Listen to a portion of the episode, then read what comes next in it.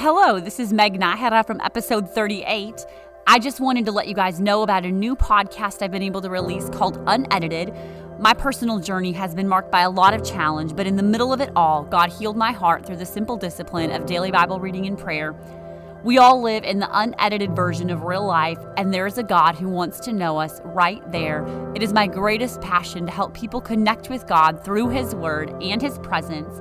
You can find the unedited podcast wherever you listen by searching Unedited with Meg Nahara.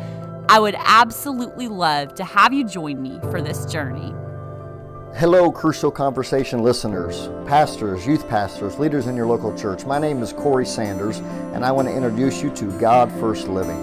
God First Living is a seminar that equips and teaches saints to balance business with blessings so they can succeed in both the secular and the spiritual to further the kingdom and be the best they can be in their local church.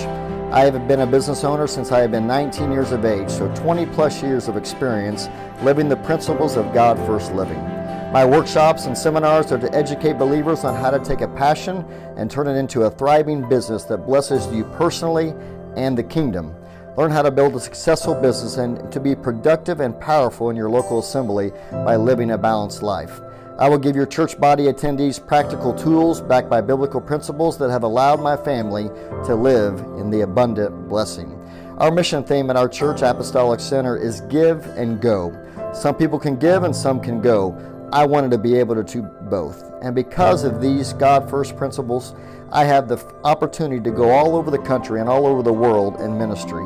Because you can be successful in business and successful in the kingdom, it's learning how to balance and God First Living Principles will show you how. Anyone can do this.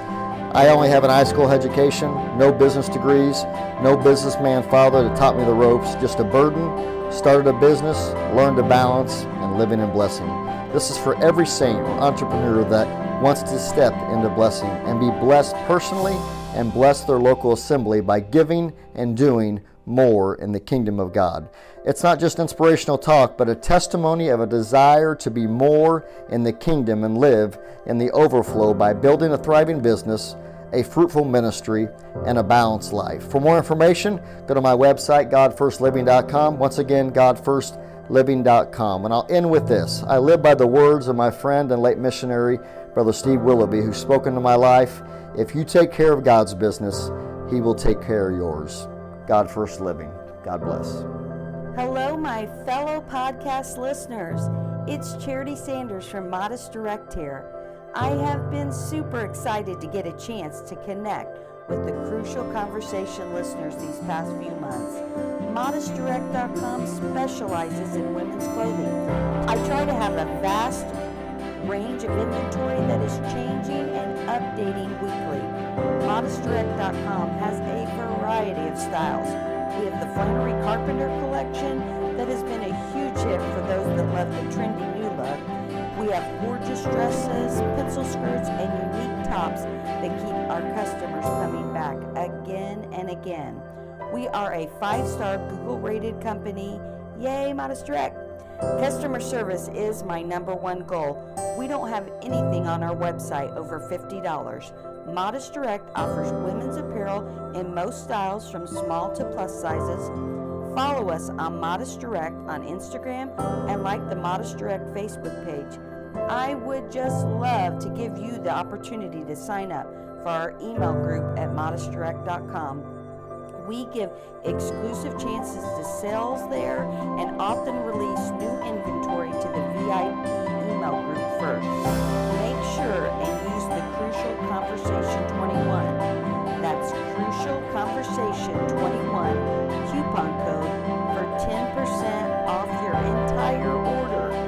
ModestDirect.com can't wait to hear from you and help you with all your shopping needs. I think it's crucial that you visit modestdirect.com and we have a great conversation about all the modest clothing that you are going to love. God bless you. If you are like every other church in America, along with First Apostolic Church, we have discovered that we are in need of tools. We're in need of processes. We're in need of systems. And probably most of all, tracking when it comes to making disciples. When you join the movement, when you're a part of the disciple making movement, um, you're going to come to a conference that's going to give you all of those things. As a matter of fact, we are bringing in Pastor Timothy Lee all the way from Singapore. If you've not heard of him, I want you to know uh, he and a great team. Uh, they are developing all these different programs, all these different systems. They have made tools and they're going to make them available at the movement conference. You do not want to miss these things. I promise you, it's going to change your life. It's going to turn people who are sitting in pews, people who are sitting um, on seats in church sanctuaries who are wanting to do more, it's going to empower them to make disciples. You don't want to miss it.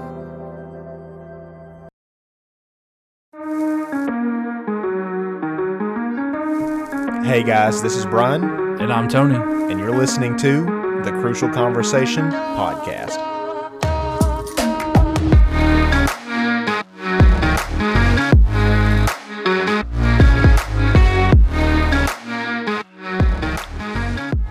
So today we have on the podcast somebody um, that was requested to us, and Brian, that is one of my favorite things in the world is whenever listeners reach out to us and say, "You have to have this person on, and here's why." Well, that is the case in this situation. Today we have on a um, guest that a lot of you will know. Um, he is a phenomenal preacher. Uh, just spoke at NAYC a few years ago. Uh, we're lucky and blessed to have Mark Brown on the podcast today.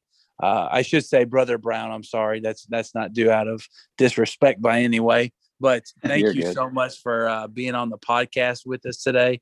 Uh, there's a ton of things that you could be doing other than talking to Brian and I, but we consider it an honor for you to be on the podcast with us. Thank you for the opportunity to be with you guys. I'm I'm excited. Awesome. So let's let's kind of do how we do every episode, Brian. Let's let's start at the beginning. Uh, Brother Brown, tell us a little bit about who you are, where you come from, how you got involved, um, stuff like that. Yes, sir. Uh, Actually, hey, before you get there, before you get there, I have to jump in because I don't want to forget this at all. But um, there's like a picture. I think it was your Twitter profile picture. It may even still be of your uh-huh. face pressed against the glass at the pulpit at General Conference. Did you do that as a spur of the moment thing, or did you set and plan, or like, you know, I would put my face against that glass during the sermon? so, so that's a that's a powerful question. So, um, a quick backdrop on that story is I did not have a plan going into general conference. I I remember um, months ago, months prior to that whole sermon, preparing for it, and the Lord spoke to me, and He said, "You want to impress people, don't you?"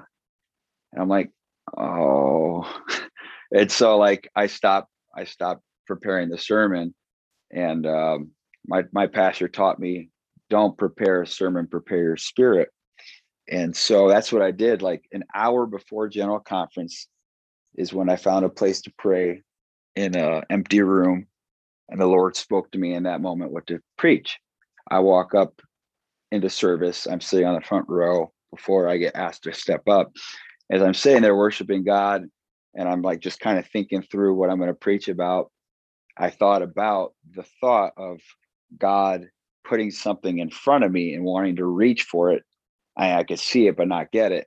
And I saw the glass pulpit and I was like, well, that'd be a that'd be an illustrated point. And so it was just before I went up there that it came to me. And so somewhat spontaneous, somewhat not. So that's a very uh unique picture. I I, I delayed uh unmuting my uh, mic because I was going to look for it real quick.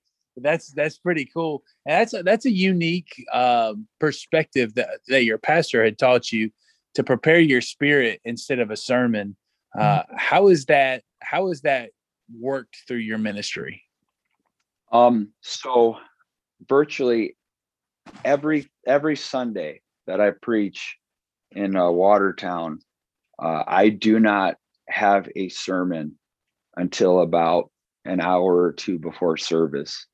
All week, I uh, I I basically I pray and read my Bible, not looking for a sermon.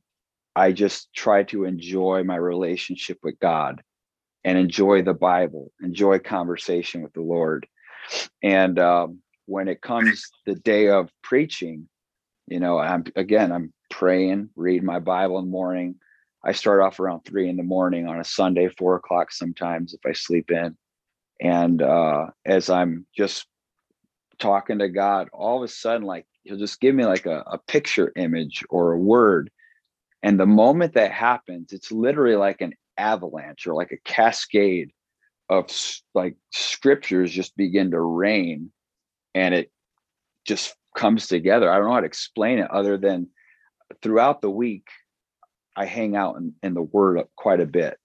And um, when God quickens a thought to my mind, it's as if all those verses just begin to rain down. And uh, I use a lot of verses and scriptures when I preach typically. And that's the same thing with like NAYC. I didn't have a sermon prepared. And um, it was uh, a week before that God began to deal with me about something. And um, and then like when I went up there, I basically, you know, they asked, you know, hey, do you have your notes and outline, blah blah blah. I was like, no, and uh, made them a little nervous. But anyways, I just so kinda, why why did they want your notes and outline for? Oh, like it was like a I'm trying to like the day or two before when you go uh, to the arena, they have everyone that's involved go in and you have the opportunity to basically sing, preach, whatever you're doing to, I don't know, calm your nerves, get used to the environment, the sound check, all that kind of stuff. It's not mandated that you have to, but from what I've been explained, a number of people will preach through their sermon or sing through their songs and all that kind of stuff. So when I was there, they uh, asked for it to go through all the media and slides and all this stuff, and I didn't have that. Eh, that they asked me, "Well, you go ahead and preach your sermon," and uh, I'm like, uh, "I don't, I don't have, I don't have something to preach," you know. And so they're like, "Well, say something." So I'm like, uh, "Check one, check two, check one, check two, and so I was the goober, I guess. Oh my word! So that is very unique in itself, right there. so you you've you've talked about you know that you preached at NAYC, which that's that's one of the uh, pinnacle moments in probably just about any uh, preacher's life that could that they that can say that they've done that. Um, go back to the beginning, uh, if you will, for us, and, and kind of tell us about your childhood and how you got involved in ministry. Um, I know that your early years is where we're going to talk a lot about today. Um, but go ahead and tell us a little bit about who you are, and then we're just going to kind of dive into your story because it's it's an awesome story. And um, for those who don't know your story, don't stop listening to the podcast. But once you're done, you could go to YouTube, and I believe it's a six part series, correct? That you uh, you put out about your story. Is that correct? Uh, I don't know which which one we're referring to. There's a lot of, I guess, series and explanations of right. It, of, uh, I forget background. who put it out. There, I think it's a six part series that tells your story. Uh, but we can go, but go dive into that later. I, I want our listeners to hear this anyway. so yeah. tell us a little bit about uh, your story. Yeah. So my mom and dad are first generation. Um, my dad was Baptist, my mom was Catholic, uh, in name brand. They weren't into church. My mom was in a gang. She went to prison for attempted manslaughter. Uh, they were addicted to cocaine, whole nine yards. My parents get saved. God miraculously delivers them. I'm born. I have an older brother, older sister at the time, and a younger brother on the way. My parents raise us uh, in the truth. And, um, anyways, come middle school, uh, years is when I backslide from my sixth grade year to my senior year. Uh, a whole world opened up to me in my middle school years, and it led to my descent and my struggle. And, anyways, my senior year, I was just about to graduate, and I was in a church service, and the pastor was preaching. My parents always made me go to church. I fought it. I I rebelled against the church. I intentionally ruined uh, settings. Uh, anytime I had to go to church events, I mean, I caused a lot of intentional problems because uh, I had a lot of anger and wrath and uh, vitriol against the church.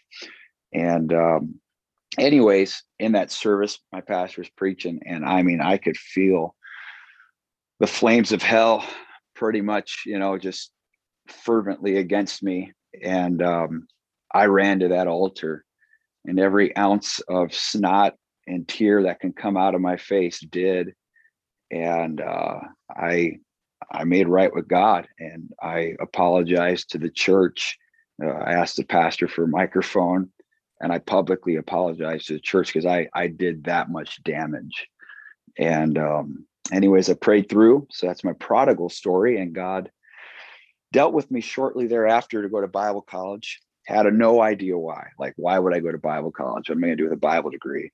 And um, but I went, and um, then God uh, dealt with my wife and I to uh, move to South Dakota. I'm from Southside Chicago in the suburbs, and uh, but God dealt with us right after graduation. 15 years ago, within this week, I uh, moved to South Dakota and basically uh, relaunched a church work, a church plant in Watertown, and uh, I have been here for 15 years as the pastor, and that's my story in a nutshell.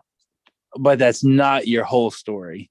Um, you you whenever we got the email um, at uh, the crucial conversation gmail.com shameless plug uh, if you guys have these people that have these incredible stories feel free to to message us there. But you know our listeners that suggested you to us was talking about this guy has a whole different outlook and a whole different view of media. And um, he's just he's got a, a testimony that came out of media. And i was just so confused. I was i was trying to figure out because everybody knows mark brown the preacher. Everybody knows you know they they see uh, they see you on youtube. They see you at these conferences and these um, these huge events. But they don't know your struggle they don't know your your your your story um, kind of tell us where um, your your whole media addiction came from. Tell us a little bit about that. Yeah. Um, so my my sister, um, she she wasn't raised in the church in the beginning because she was part of my mom's uh, previous marriage, and um, so my sister, when my parents got in church, she you know she ended up getting the Holy Ghost baptized, but she still had a streak of the world in her and um, and she messed up as an early teen. Uh, off of memory, I want to say she she had a child out of wedlock at age 15, uh, then another at 16. I think the first one was a miscarriage, and um, anyways, she dropped out of school, left the house at age 16, and my my uh, parents they would let me go to my sister's house sometimes and I'll never forget going to my sister's house and I could watch whatever I, I wanted. And she had a satellite TV. And I was sitting there and I was watching a, a movie that was basically the movie at the time, huge blockbuster hit. And I was sitting there watching it, and it was a PG 13 movie. And it was the first time I've ever seen a pornographic image, and uh, I'll I'll never forget the the impact that it had on me. It completely just like shocked me, and I just sat there. And when the the movie ended, it basically you know just went to the next show. But the next show wasn't PG thirteen. It was rated R. It was getting later in the night, and it was even more aggressive and more sexual in content and the nature. And then after that, and I mean, I, I was literally like, I was like glued to the the couch. I I I couldn't leave. And the next show was at PG 13. It wasn't rated R. It was not rated at all. And it was literally just full fledged, just onslaught, horrific pornography and that is that was a world that opened up to me that i knew nothing about I knew nothing about it. And it was that day that literally reconfigured the way I, I looked at females, the way I thought. And it was no longer, you know, girls as friends. It it was it was it was like an object to attain to try to reenact what I saw. And that began my descent, just basically digging and finding and looking uh, and exploring the world of sexual activity. And I uh, I later went to Blockbuster Video and I ended up getting a job there. And that just continued to compile, you know, in, in, into my addiction, but not just pornography, just just media. It was like a whole nother world I just dove into. Because growing up, you know, we were mostly sheltered from from uh, uh, movies and media, and it, it began to progressively change over the years. But that was my big floodgate that opened up, and um, I'll I'll stop there. I don't know if you wanted me to continue ex- talking about that. Yes, you can continue. Absolutely. Say it again. I'm sorry. Yeah, go ahead. We want you to continue. Yeah, we don't we don't want to cut you off. You can keep going. Okay. Um, and so, anyways, the I, I, I don't know how to explain this uh, quite clearly, other than like when I got exposed to pornography, and that world of sexuality opened up to me. I I never talked to anyone about it. I never heard anyone explain anything about it. And the idea of self gratification, you know, masturbation, never occurred to me I wasn't I wasn't interested in trying to basically fulfill desires with myself by watching something. It was kind of like a conquest. I wanted to actually go find somebody and be with them. And that's where my sexual addiction basically uh, went into. And then when I prayed through, when I was 18 years old, I, I knew like, okay, I'm not supposed to be sexually active. Uh, I'm supposed to keep myself until I find somebody and we get married. And so when that happened, that was the first time I actually struggled with, you know, the the temptation, you know, of of self-gratification and masturbation, things along that line, because now I'm trying to keep myself away from sexual activity. And that's when like all of a sudden the the surge of thoughts of of all the things that were archived in my mind began to flood in. And it was it was a horrific battle and so i thought you know well the only way to to to fix this you know is get married and so i got married when i was 20 years old uh, and uh, my wife she she's from North Dakota and I'm from uh, Chicago, Illinois, two different worlds, but we met through friends Bible college. And um, and so when we got married, I just figured that's that's secure, that's a resolve, everything's taken care of now, everything's fine. Well, anyways, it uh, shortly thereafter we we moved out to South Dakota and uh, to basically start up the church work. It was basically a closed work that's been an ongoing effort since the 70s. It was kind of like a duplex, like a split level home that we moved into, and we lived in the basement. And it was a it was a tiny basement, like you know when I, I'm four foot nothing basically, and I could almost touch the ceiling. But we lived in that little dungeon, and uh, it didn't take very long to get uh, isolated and depressed because it was a completely different world for me. Because uh, in South Dakota, your nearest neighbor uh, in apostolic faith would be 100 miles away. And uh, in South Dakota, uh, there's just six churches. And all the ministry of those churches basically are were two to three times my age. I was 22 years old at the time. I was married a year and a half. And um, we got discouraged pretty fast because here we are trying to dig out a work. We're trying to have a move of God. We're trying to have revival. Nobody's coming to church. When people came to church, they were freaked out of their minds because, like, Pentecost is a, non-existent Christian culture in in this part of the world. It's pretty much Lutheran and Catholic. And I just got very discouraged. I got very defeated.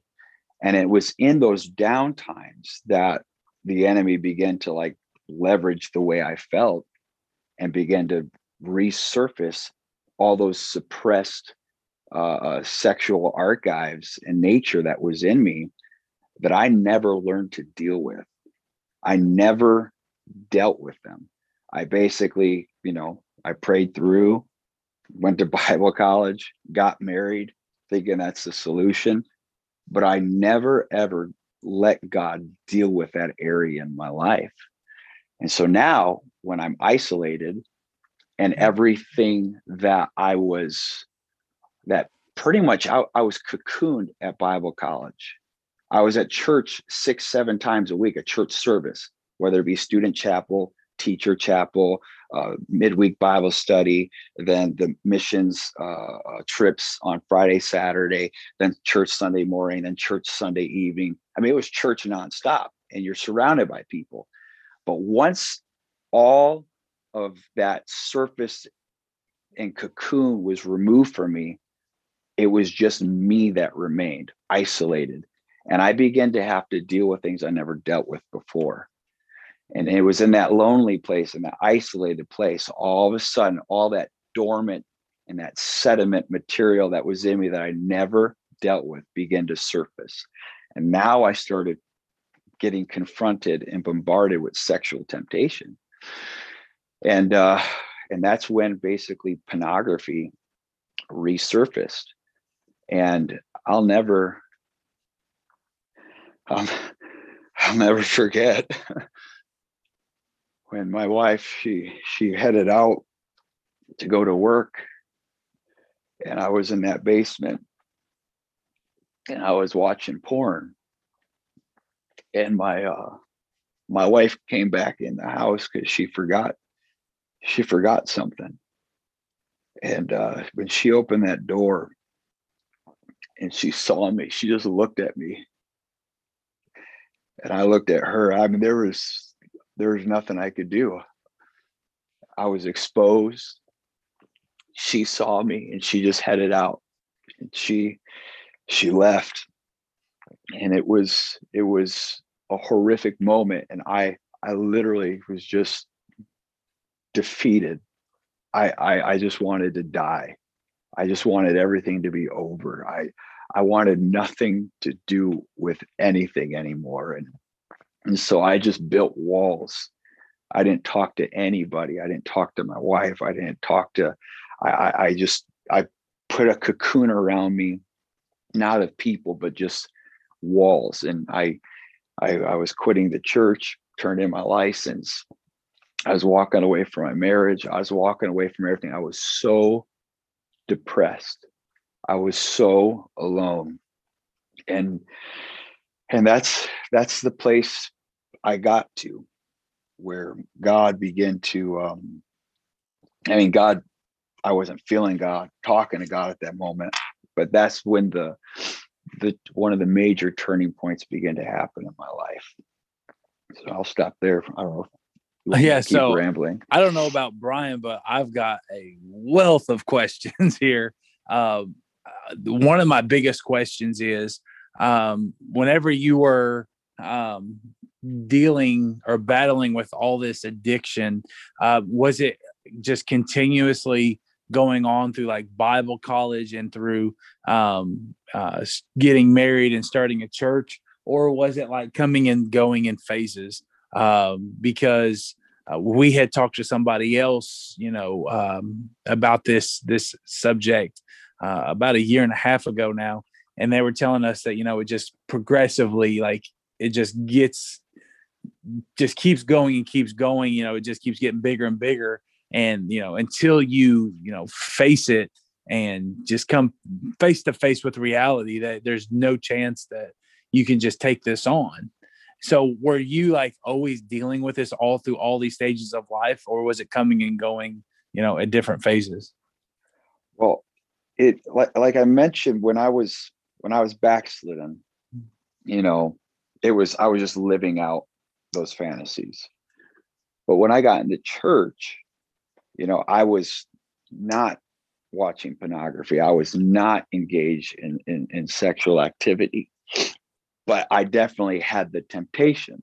But I never, I never sought out pornography as this this this escape. All I know is I had the temptation. Like the idea of self gratification uh, was was just so weird to me. It was just so gross to me, to be honest with you. And um, so I was like, I, I need to get married. And it wasn't the only reason why I wanted to get married, obviously, but it was definitely a major thing. But it was when we moved to South Dakota, it was when I came here that when I was isolated and alone, and all of a sudden, when I got depressed and we weren't seeing success, whatever that word even means, you know, when all that began to compile, then it was like a floodgate, like a spring just surged of everything that was suppressed, everything I never dealt with. It happened in that time frame. It I I, I wasn't I wasn't uh, uh, watching anything prior to that. If if that's what you're asking, if that's what you're referring to.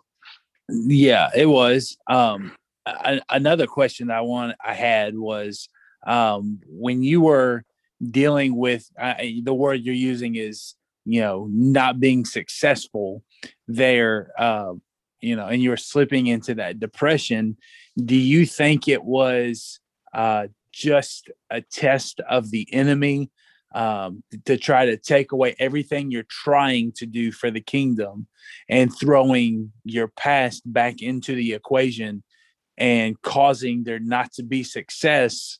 Um, do you think that was a big factor in it? Was uh, you know the enemy playing your your um, struggles against you?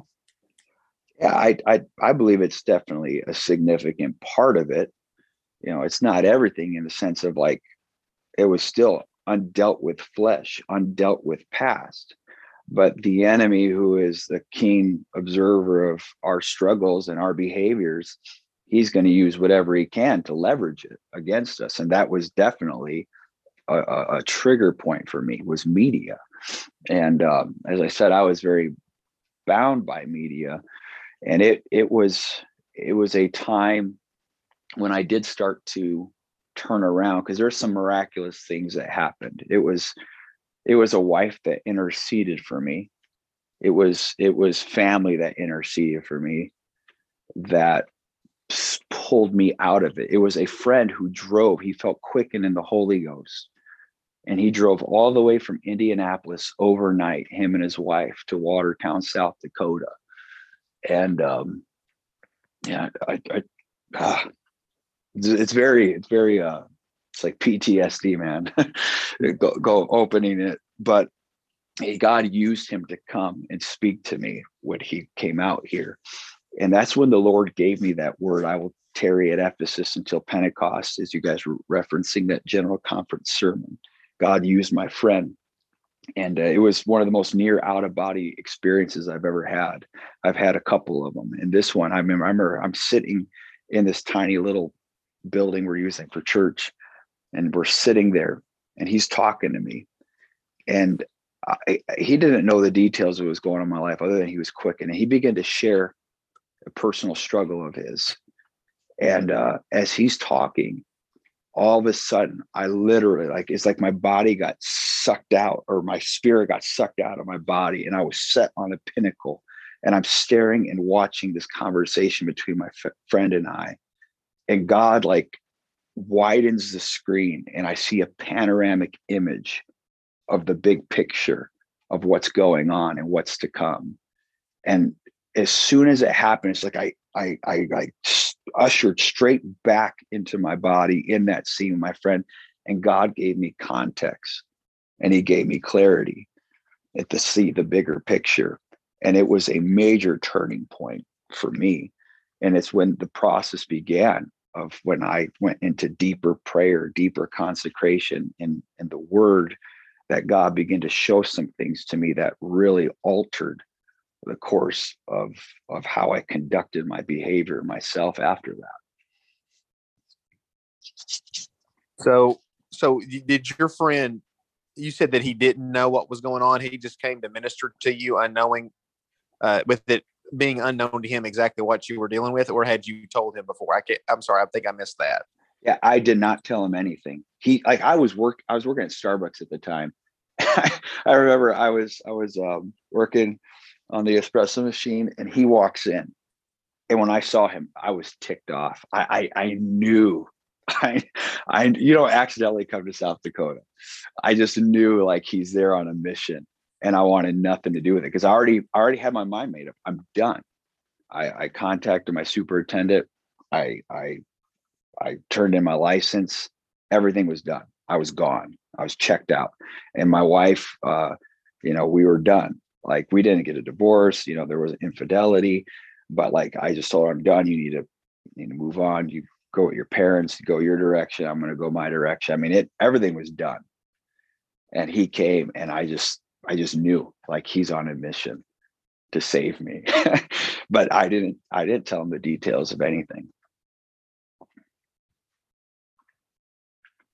So what does that do for you uh, when you do see that? Because obviously God is still in the middle of this whole situation, especially whenever He can quicken someone's spirit.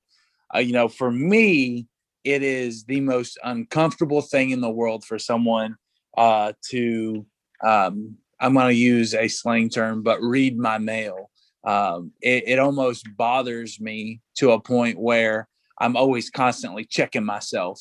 But you said you had already turned in your license and everything. And uh, I'll just be honest with you in the United Pentecostal Church, um, you know, when you turn your license in, uh, you know, even willingly, that's that's something that they take very seriously. And, uh, you know, you're not just going to um, be a part of a lot of things after that. I'm just being very right, blunt. Right. So yeah, well, let me let me say this for clarity's sake. I gave I gave it to my superintendent. He did not process it. Gotcha. Okay. He he held it, and he he he he begged me. I mean, he I, he, he he was his name's Gary Legg. He's no longer alive, but he um he drove he drove from Sioux Falls to Watertown and he got on his hands and knees in that basement I was living in and he begged me. He begged me not to do it and and I gave it to him and he never told me what he'd do with it.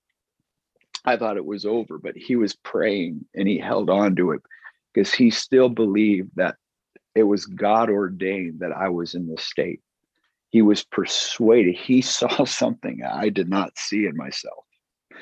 And um and so when i when i prayed through and i snapped out of it and i reached out to him he said i i knew god was going to turn this and i didn't turn in your license. And uh but i i did officially step down from the church. We had a business meeting and everything so we had to have another business meeting and basically go through the the legalities of me being the pastor of the church.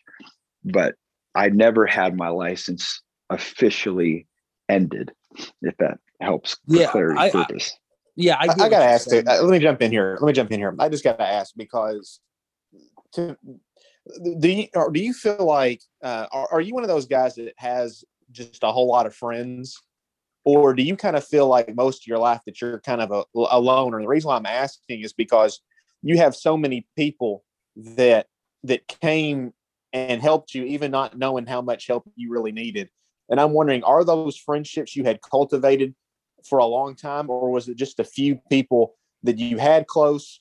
Because my question in that is looking back, do you wish you had gone to these people and told them if you had that relationship with them, what you were going through, or uh, how, how would you handle it now versus the way that you had that it actually played out? Okay, uh, a couple of things. One, I I I was more of a loner.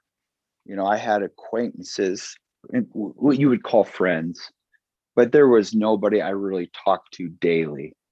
There was nobody I confided in. I had friends, but it was truth be told, it was surface or I don't I, I don't want to cheapen it, but it wasn't it wasn't personable. But when I went to South Dakota, it became very clear that I was a loner because I was isolated. I did not stay in touch with people. I did not contact people.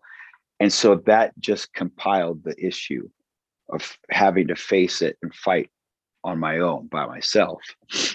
But anyways, my friend, he he came like I won't replay that story, but he him and I now are close. Where that point we were kind of close, but we weren't as now we're got more depth in relationship, all that kind of stuff because of that. We have ongoing friendship. But now today, I have five close friends that I talk to consistently, that I confide in regularly. So there is I, I am different now than I was then. Because even after that moment, I really didn't have friends. I I always went through things alone. And it took time for me to actually build relationships with friends that I trust, that I can confide in, that I can talk to consistently. And so, yes, to do, I wish I would have done things over. I wish I would have confided in people. I wish I would have had more deep, meaningful friendships, but I didn't have those. I've been uh, really interested lately. What's been piquing my interest lately is um, men yeah their feelings their emotions how they uh, process things how uh, we feel like we have to be um, uh, superman all the time you know that gets very very tiring at times and w- one thing that I've, I've learned constantly out of everything i've listened to looked at read uh, watched preaching videos one thing that stays constant and remains the same no matter who the speaker is or who the author may be, everything that I have read, it always says that man is not meant to be alone. It's not good for man to be alone. Right. Um, so, for if you will, for the next couple of minutes, will you kind of talk about how your relationship with your wife was through that time? and how she, you you've already said it she interceded for you when you were ready to give up she was not she was willing to get in the trenches and she was willing to hold on. And then even your superintendent was not willing to let you walk away, even though that's what your desire was. And you know, your friend that traveled all the way from India, Indiana was not willing to let you just give up. And it's all because those people have a a role in your life because we're we're developed and we're created to not be alone will you talk for the next couple of minutes about relationships and and being connected with cause I, am sure now like you you're well i'm not i'm not, i can't assume but I, i'm pretty sure that your relationship with your wife is on a level now that it, it, it would have never been on before um, had had this you know not taken place. But if you will, eh, just take the floor for a couple of minutes talking about relationships. Yeah, my wife and I, our our relationship is healthy. It's very transparent. It's very open. Uh, we disclose everything. We share everything, and our our relationship is more meaningful than it ever has been. And so, the you're exactly right. We are not meant to be alone. And when we try doing it alone, we will fail. We will fall. You know, the enemy loves to, to basically pick people out and isolate them and then just do them in. But the um, my wife and I, you know, we were uh, what do you call it? As I said, transparent with each other, accountable. You know, like now I have I have filters on every one of my devices. You know, my phone, my tablet, my laptop. She sees everywhere I go. She asks any questions she wants to ask. She knows passwords of everything I have. And I'm not I'm not defensive about it. I don't feel uncomfortable about it. I'll never forget one of the times God spoke to me as near audible as I've ever heard him. And he said, if it was not for your wife's covering, you'd be in hell right now. And so I have nothing but the highest honor, respect, and reverence for my wife. And to see her literally be like Jesus and to know my sins and to forgive my sins and to cover them because love covers a multitude of sins and that's that, that's our relationship is so much stronger because there's nothing hidden between her and I and the longer we've been together we've been married 16 years now the more I love her and the more I learn about there's still things I'm learning about my wife and her past that she's just opened up to me about in recent years about areas that she's never shared with anybody and vice versa things that i've never shared with anybody. And that's the power of you know having those relationships that you feed and you but it's again that that transparency that openness. You got to be vulnerable. And it's hard like you know your guys' name of your show crucial conversations. It's when you bring up those things that are never brought up that bring people actually together. And um and so i'm i'm, I'm very thankful that I, I don't fight this alone anymore. We pray together. We talk together. We share about the things of god together. Like i don't try to pastor the church in my own mind only to myself. I'm discussing ministry with my wife consistently. I'm discussing things with her frequently and same thing with my friends as well. And i've had very i'm very transparent with my story with people because I, I thought I was the only one. But as I have shared my story about media, and not just pornography, there's there's more to my story with media, but I, I've I've I've realized that there are countless others going through what I've gone through, but they don't talk to anybody about it, or no one has ever talked about their life with them. And it has only endeared people the relationships i have. I have a number of people that will reach out to me and ask me questions because they've heard something about my story. And uh, it's it you could only help by being connected to people and transparent and open what would you tell the person right now that may not even be struggling with pornography but they're battling with the same addiction that they think they've broke time and time again. Um, they they think that um, um, they're past it, but whenever they're alone in those vulnerable times, uh, the enemy keeps throwing it back in their face. What do you tell people like that? Well, I I isolation is very dangerous, but it's also at the same time very needed. Like in this sense, where you need to learn to be isolated with God the Bible says in the book of Ecclesiastes that you know a, a, time we like to be around the party, the house of mirth, but there's something to be said about being in the house of mourning, basically alone, away from everything that the party that we're always consistently around. Because when you're a lesson I learned from being from Calvary Tabernacle to South Dakota is at Calvary Tabernacle, Indiana Bible College, I was consistently busy, busy, busy, busy with with church, which is positive. But I was riding the coattails of other people's spirituality. I was riding the coattails of other people's consecration. I was reaping the benefits of their sacrifice. And I thought I was okay. It was not until I was removed from that environment that I could actually be alone. But my problem was I wasn't ready. And I mean, I literally nearly almost lost everything because it was so overwhelming. But if if we can learn to have daily consecration, daily prayer, deep prayer, extended prayer, deep Bible reading, deep Bible relationship, that's when the, the God pulls that scalpel out. If you could be alone long enough with God consistently enough, he will reveal the inner man. The spirit of man is a candle of the Lord, and he searches the inward parts of the belly. God wants to basically show you what is within you, but we're afraid of really our suppressed memories, our suppressed addictions, our suppressed struggles. And when they begin to surface, we're like, oh, we don't like that. So we go back to busy, we go back to distraction, we go back to entertainment, we go back to whatever. And so, but when it finally came all out, I had to deal with it. And I would encourage people if one, if you're not praying daily, you need to be praying daily.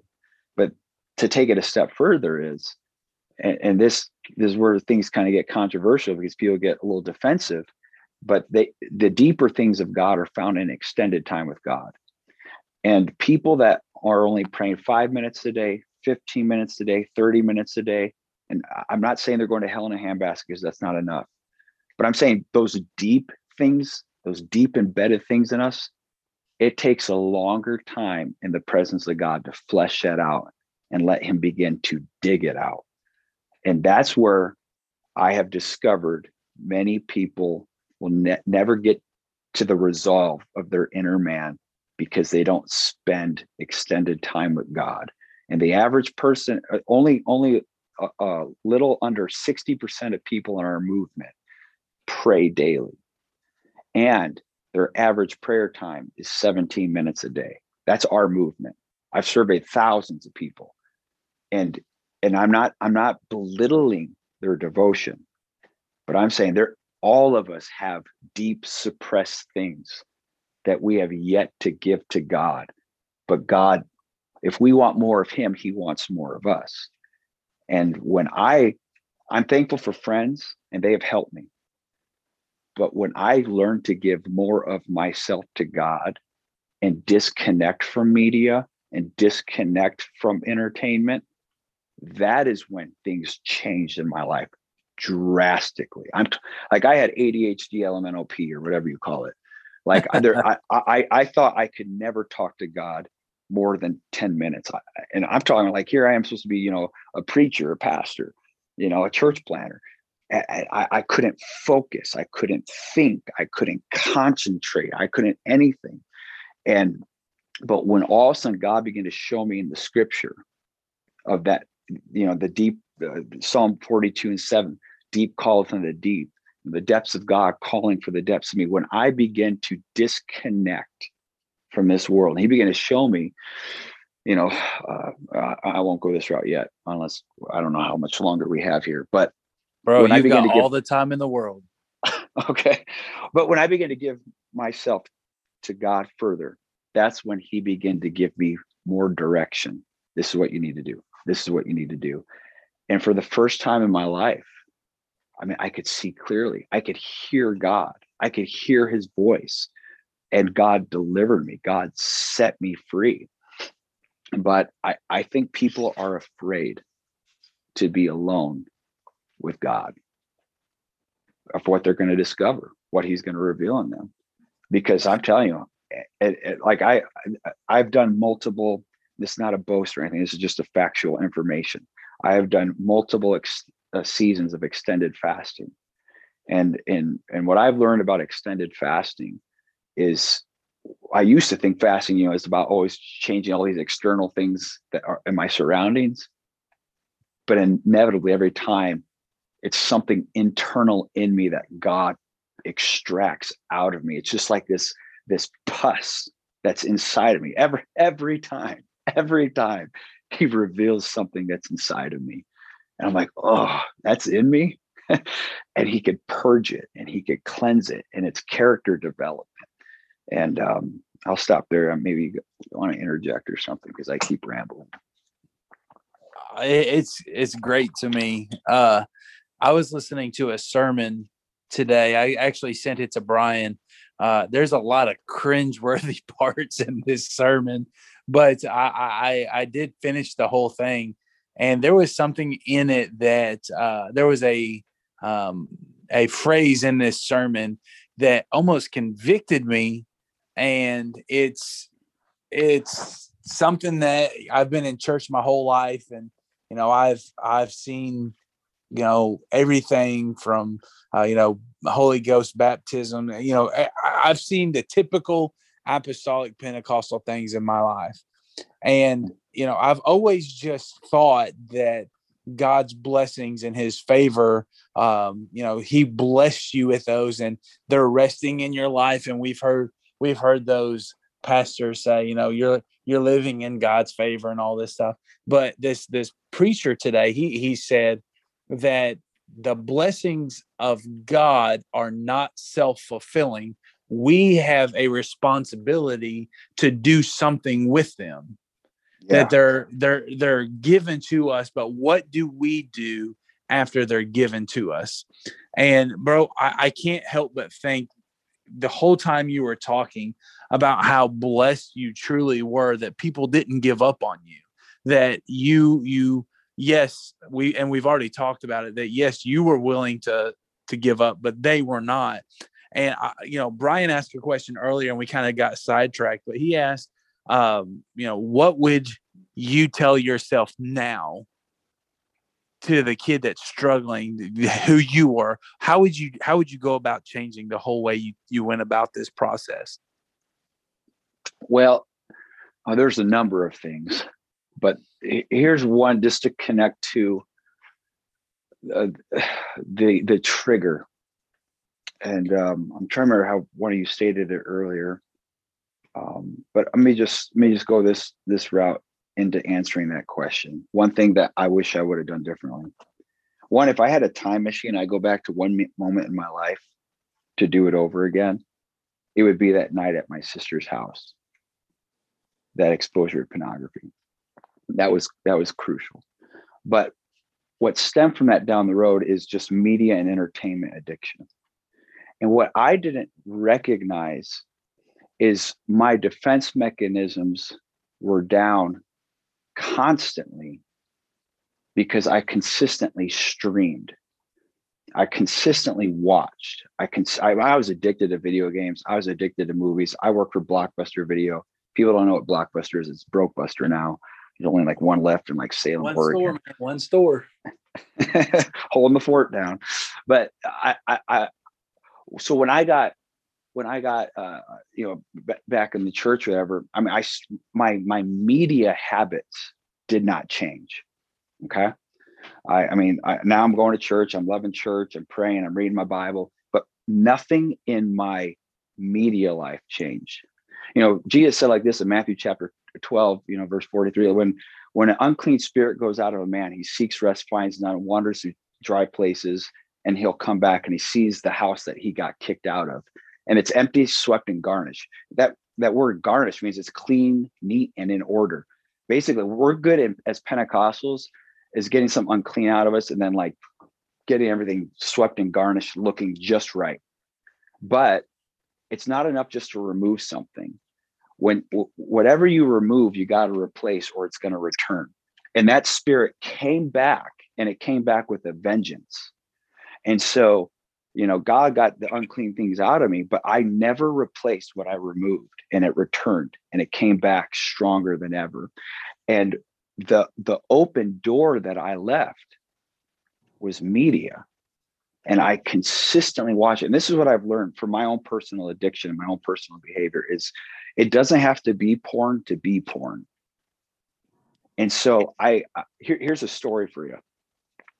I was I was um, my wife and I we we made some some decisions, you know, after all of this stuff happened that you know we'll never have a TV in our home. We're we're we're we're just not going to do that. We're not going to have Netflix. We're not going to have Hulu, whatever. And I'm not telling people what they need to do. I'm just telling my story. Okay. And so that's what we did. And so like we, we made this radical stance, like I don't I don't want to, you know, uh, fall again. I don't want to get back into porn and all that kind of stuff. And so here we are. We're not going to have that in our home. And then we started feeling like we were weird because like, you know, other people are watching, other people are doing this, that, and the other. We're feeling like maybe we're the oddballs, we're the weird people. So so after a while we we decided to get our um, go to our public library, get a, a card, and uh, start renting Andy Griffith show from from uh, the library. And so we're having the time of our life, you know, after a hard, long week trying to dig out of work, trying to have church, and we're just depleted because my wife and I did everything. And we just wanted to relax, let our guard down, and watch watch Barney and Gomer and his one bullet. And, oh, gee, Andy, you know, all that fun stuff. And, you know, Otis. And okay, so, you can't you can't just graze right over that. that was spot on. I just looked down at my phone. I was like, what in the world happened? but so that, that was like our, our go-to show for just having a good time, unwinding, right? And I'll never forget watching this one episode. It was called The Manicurist and uh, it's about this beautiful woman who comes to Mayberry and uh, she does nails and she's looking for a shop to set up and she does it in the barber shop where they all get their hair cut and the guys are all like you know you know nervous they don't know what to do but this beautiful woman opens shop in her, their barber shop and all the guys are gawking after the whole time. And she she's pretty and she looks pentecostal you know she's got the she's got the skirt on there's no cleavage and and uh and skirt to the knees all that good stuff you know. But the entire show is about guys just staring at her. And we're watching it. The last scene as she's exiting she's leaving mayberry. The camera's panning in on her backside and it's bouncing left and right and they're playing some you know music to it. And all the guys are like breaking their necks staring out the window. And while that's happening i'm sitting there next to my wife and i'm i'm i'm having i'm having lustful thoughts. After preaching a sunday service after ministering in my own home now next to my wife watching a show from the 70s having lustful thoughts. And i felt convicted. And we turn it off and I, I tell my wife i go babe i i can't i can't do this anymore. And she goes well i go i, I feel convicted. I, I'm, I'm having lustful thoughts about this this lady and she goes wow that's weird. I'm i'm i'm feel convicted too. I'm like you're having lustful thoughts about her too? She goes no no no no.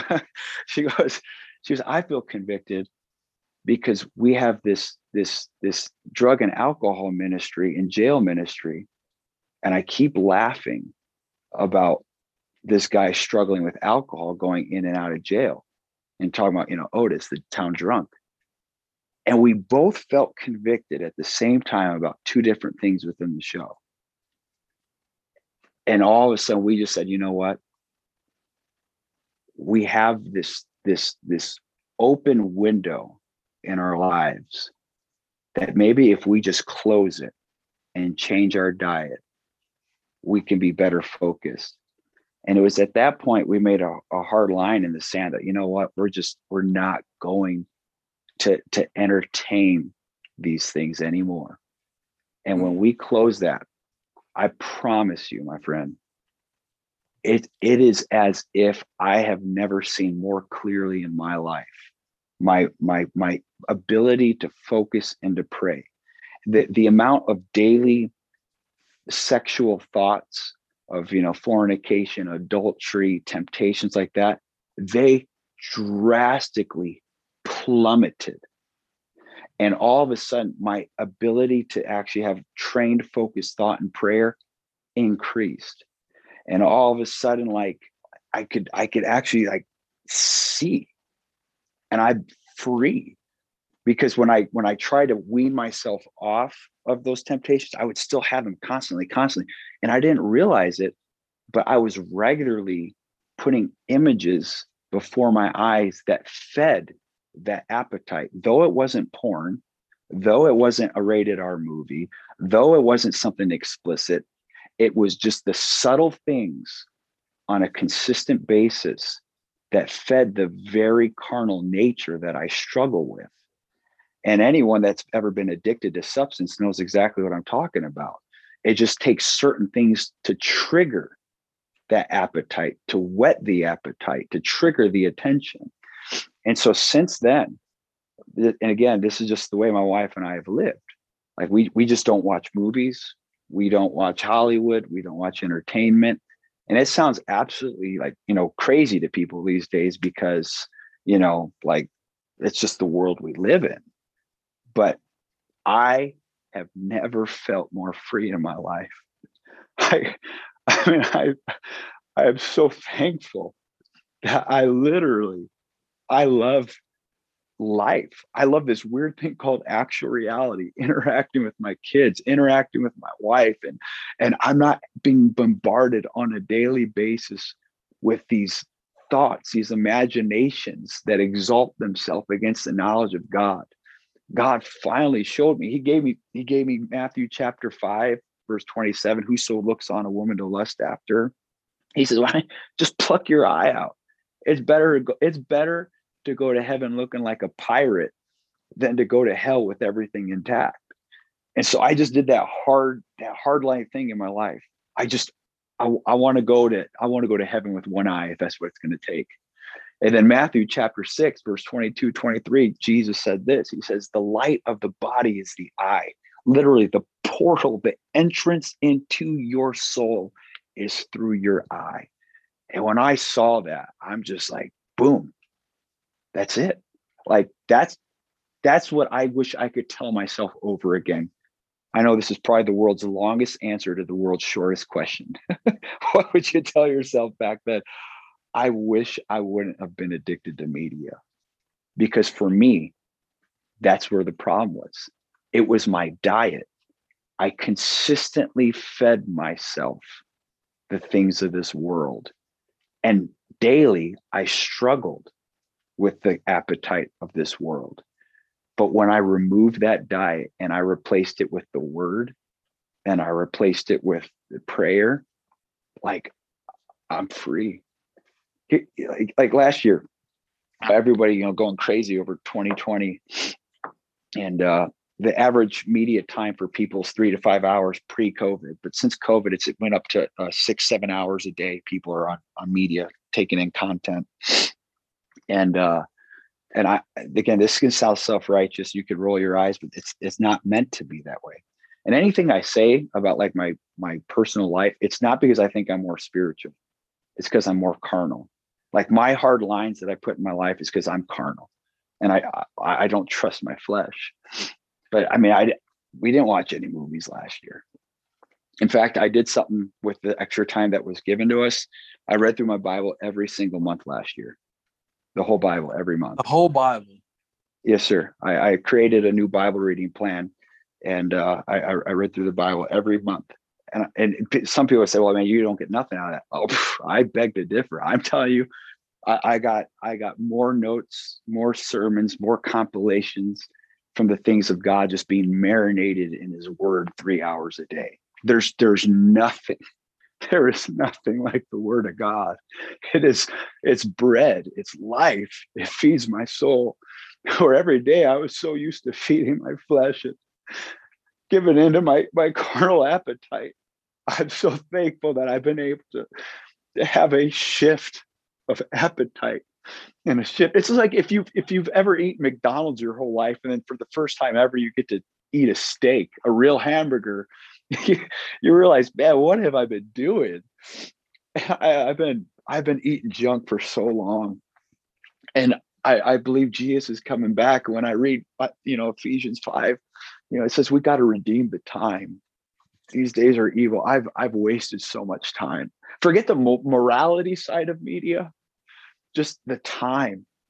I, I've wasted so much time, and um, our church now, it's so beautiful. We have a we got a powerful apostolic church. It's growing. Like we're we're in revival, and our church is growing. And I wouldn't trade it for the world it's it's because I, I for the first time in my life I have focus. I'm not distracted, and I can hear I can hear the Lord, and I've lived so long without hearing His voice.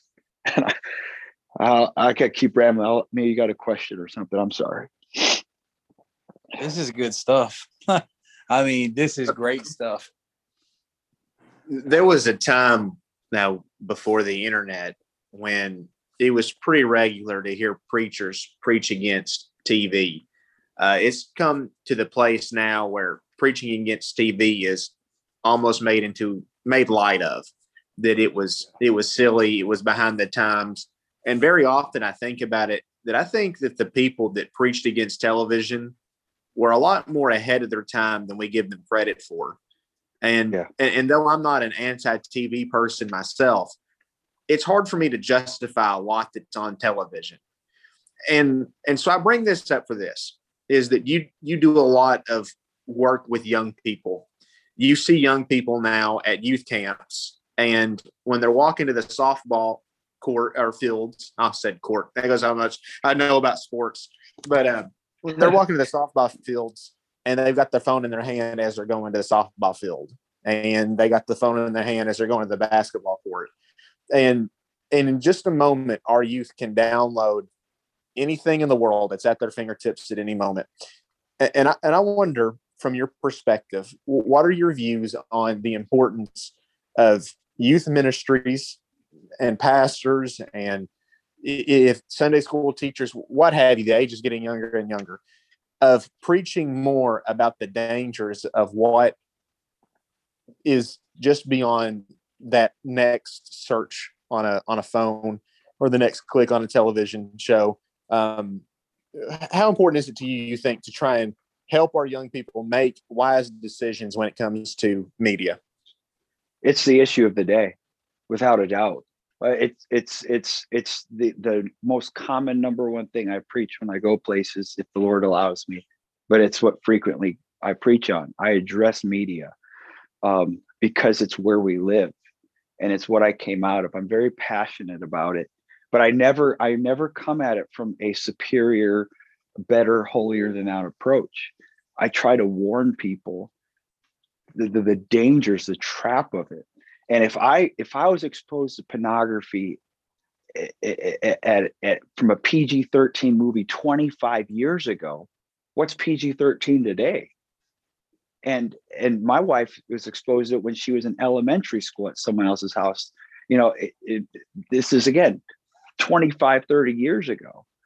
It's it you're most people that get addicted to pornography, it's 90% plus is it's unintentionally and everyone walking with a device i i again going back to the surveys like i i ask lots of questions i survey people and uh, i used to not believe this but literally over 90% of people uh, uh, kids in our movement are exposed to pornography and the average age is nine and um, the the uh, I was about to go a certain route. I'm going to go back here, go back to your question, but it, it is something that needs to be preached. It needs to be addressed. It needs to be taught. But this is a personal opinion. I have no factual information on this. This is just a gut feel. It's hard to address an issue that you don't have spiritual authority over. And I think that is a struggle in a lot of ministers that they feel almost as if a hypocrite if they try to address some things because they struggle with some things. It's those that have deliverance that have the spiritual authority to address it. And you know, the Bible says in Hosea chapter 4, verses 6 through 9 is a profound portion of scripture, but it says, like people, like priests. Basically, you reproduce who you are. You can't reproduce something other than what you're you are. And and the like for instance our, our church I, there's no i don't have a written rule in our church thou shall not have a tv there, there, there's nothing like like some people draw some weird conclusions about our church they've never been to. Like oh you go to brother brown's church you, you you're not allowed to watch anything you know whatever they want to say. But they, they don't have a clue. I, I don't preach and teach that way. I just share my life story with our church. All of our church knows about my pornography life. They they know everything about because I'm very vulnerable and transparent and open in our church. And but the here's the here's here's here's the outcome of it. In our church, very very few people, and it's usually like the newer folks that still have their media addiction. But most everybody has been set free and liberated from. In our church service, you look at our congregation, the all the kids, all the children, I'm talking about kids ages three to nine to 10 to 12, they all sit in the front row with a clipboard taking notes. There is no devices in any of their hands. None of them are on an iPod. None of them are on an iPad. None of them are on a device. Not a single one. We don't have a nursery in our church. That's intentional because I, I, I don't want to compete with devices and distractions. I want children to learn to grow up in a church service because I'll lose to a device every time. Mm. But if they can learn to be engaged in the service, you know, we give instead of giving pacifiers, we give we give smartphones to kids now to shut them up. It's it's the craziest thing in the world, and it's dangerous. It, it, it we're, we're we don't even think about we have these all these unintended consequences that are playing out and now we're raising up a generation that is just constantly dialed in and plugged into the system instead of the sermon, instead of what God is doing in the moment. And our church, I'm telling you, man, we have a most kids in our church that are uh, uh, ages five to nine all have the Holy Ghost, and most of them get the Holy Ghost around age five because they're plugged into the church service. They're dialed in. They intercede. They they lay hands on people in the church. They lay hands one for another. It's it's powerful. It's powerful. But going back to the youth, like you said, it has to be addressed. It has to be discussed. But it's hard to preach about something that you're bound by. I, I'll, I could name this preacher, but I won't. And everyone would know who I'm talking about. Virtually everybody. And I'm sitting at a camp that uh, at the table with the preachers, and this this preacher's talking to all the young ministers, and he's just talking about a rated R movie he watched. And I'm I'm sitting there like, what in the world? What in the world are we doing? And and it, it, he's not saying, oh, it's okay to do this and you can still be a preacher, but that is kind of what you're saying. Because all these young aspiring ministers are looking at this minister that they look up to that's talking about this rated R movie that was so awesome. You there's there's unintended consequences from that. And I don't I I don't want I don't want to reproduce what I was. I want to reproduce who I am in God. I want to reproduce the, the I want the nature of God, the holiness of God to flow. You know, it's like like Subway. I hate Subway. I can't stand Subway, not because like their sandwiches are pumped full of formaldehyde, but I can't stand Subway because the smell. Like I could go to a gas station. If I see a Subway, I'm not going to go to it because if I go to it, I'm going to smell like Subway the rest of the day. I didn't buy a sandwich. I didn't buy no chips. I didn't order no pita bread, but I smell like Subway the rest of the day. So I and guess now's of, the I guess now's the wrong time to tell you I own a Subway franchise. I'm just kidding. I'm just kidding. but but it's like if if the, the point is this is like you don't have to be you don't have to eat Subway to smell like Subway. But to be around it, you could smell like it. And so it is with this world.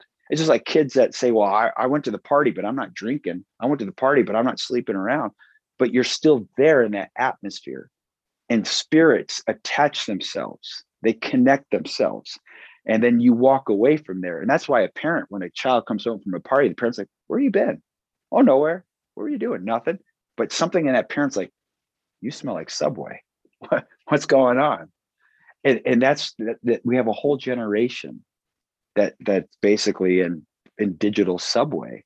And they don't they don't know why they're struggling in the thought world. They don't understand why they're struggling with all these sexual feelings and and these the identity crisis. Well when you're watching something that's basically pumping the agenda of identity crisis it's pumping the agenda of homosexuality it's pumping the agenda of this world of course our mind's going to be flooded with the struggles in this world but you it's it you got to cut that diet you got to remove that diet and I'll say this as well, just in case you guys think I'm Amish or something. We we we take it we take in content, you know. Uh, uh it's it, replace what you remove. So for us, like we do adventures at Odyssey, we do Superbook. If you never heard of Superbook, it's a fantastic app uh, uh, that we've went through. That basically it's it's it's there's there's Bible story entertainment for our children, but they're getting we're very intentional about what our children take in. And uh, they, we do homeschooling and we use media content you know lecture live lectures things like that. We we use media but we're not so casual with it. We're very intentional about it. And uh, but if you if you if you're very intentional and methodical and you're very involved with it then you, you and you're prayerful about it your children they'll have a feel. They'll be able to discern good and evil. So like for example uh, the other week my daughter really loves uh, learning spanish. She's she's eight years old and she does the app du- duolingo. I don't know if you've heard of it but it's a language app. And uh, she approaches me and she says this is wrong. I go what? She says uh, she played it and what it was was uh, the the the question was uh, do you have a wife And the response is, no, I have a husband. And it was a guy asking a guy, do you have a wife? And this is a children's app. And the, the Spanish response is like, no, I, I don't have an una esposa. Tengo un esposo. I have a husband. And it's it that's that's that's our, how subtle our world is. They interject themselves into everything, their agenda. And so through this children's language app, they're teaching homosexual marriage. Mm. You know, I'm I'm kind of glad uh, that you brought up uh, um, your children. Um, my final question is: Me and Brian's been communicating, uh, but uh, my final question, he may have something I'm not sure, but for me is, I you have convicted me, man. Uh, I know that uh, whenever my wife and I we were planning on having a child, and we we got together and we're like, you know, we're not gonna just put her in front of an iPhone or an iPad, and uh, we're not going to let her be like that. You know, for the for ninety eight percent of the time, we haven't done that. But what we are guilty of is whenever she comes home from day daycare and she comes home and sits on the couch, we'll just instantly, without even her asking, we'll turn on Mickey Mouse Clubhouse or Puppy Dog Pals or you know something that mm-hmm. is that time waster, that time filler. We're allowing Disney to become our babysitter, and yeah. um, you know I wanted to ask you. Um, first of all, that makes me want to what you everything you're saying that makes me want to go get her from daycare and spend some more quality time with her. But what my final question is what did or how does your children um, how does your children uh, how can i word this properly how do they navigate through their friends of you know well we're not we don't watch disney or we don't partake in that. Are they are they cool with that? Are they upset with you? Do they ask questions?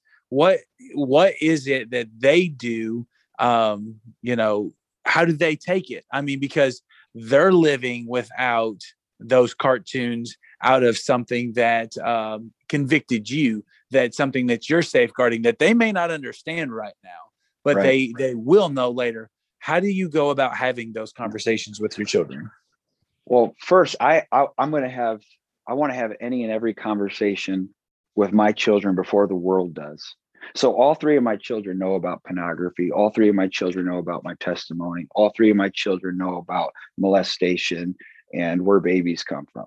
I've had all those conversations with my kids because they're already doing that in the world system right now. Or children are already talking to other children about it because they've already been exposed to sexual perversion. So I'm going to give it to them biblically. I'm going to give it to them from my own story. And so I let my kids know this is why we have our home run this way is because at your age, this is when your mother was exposed to pornography. At your age is when, you know, this happened in my life. And so I want to guard you I want to protect. So my children know.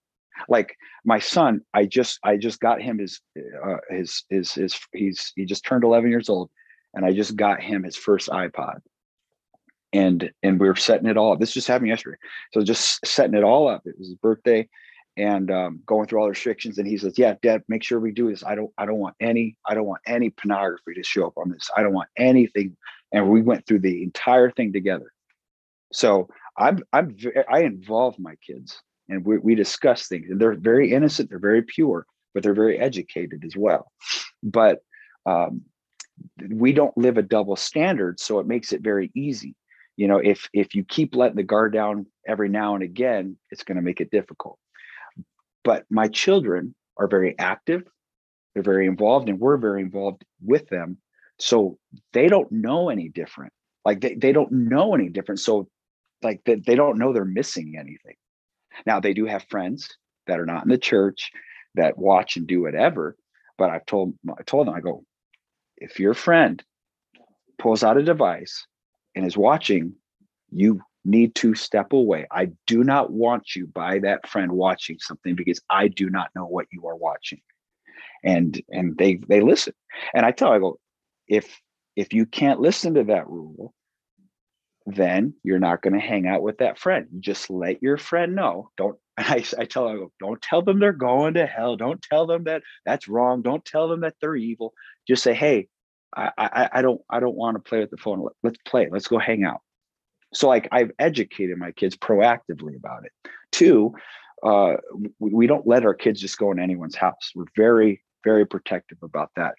And the ones the homes they do go into that people that are not part of our church, I I talk to the neighbor and I I let them know, hey, I know your daughter wants my daughter, you know, to come over, but this is what I ask. And I, I don't I'm not judging you in any way, but I'm just requesting that if my child's in your home, I don't want any devices on. I don't want them playing any video games. I don't want them watching any tablets. I don't want any TV on your home. That would just be my only request. I understand if that's overbearing for you, but this is my reason for it. Not that I'm accusing you that you would watch anything inappropriate, but things happen on accident. And when I was a young child, I saw something and my wife saw something. So this is something we put in place as parents. And I've never had a parent mock me, make fun of me, insult me. They're like, wow, that's that's awesome. Yeah, absolutely and so it's it's it's that clear communication with people. And they respect those boundaries they'll respect those guidelines. And then they'll say oh yeah there's really nothing good on tv anyways. I don't even know why we have it you know we just kind of watch the news. It's it's funny you know? Uh, like everybody almost says the same thing. They all say yeah nothing but filth on there anyways.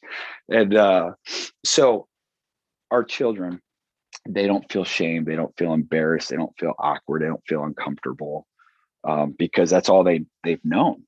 And they're educated as to the why. We don't just tell them do this do that without explaining it. We explain things to our kids.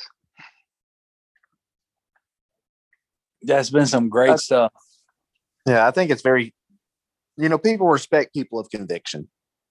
Yeah. They they I, I believe that. I want to I want to thank you on behalf of Tony and myself for being transparent with us and and, and speaking uh, to these subjects that sometimes it's awkward to talk about, but it's absolutely crucially important that they are talked about in a church setting, and because it's it's where people really live. And so, I, again, on behalf of the Crucial Conversation, I want to say thank you for having a very crucial conversation.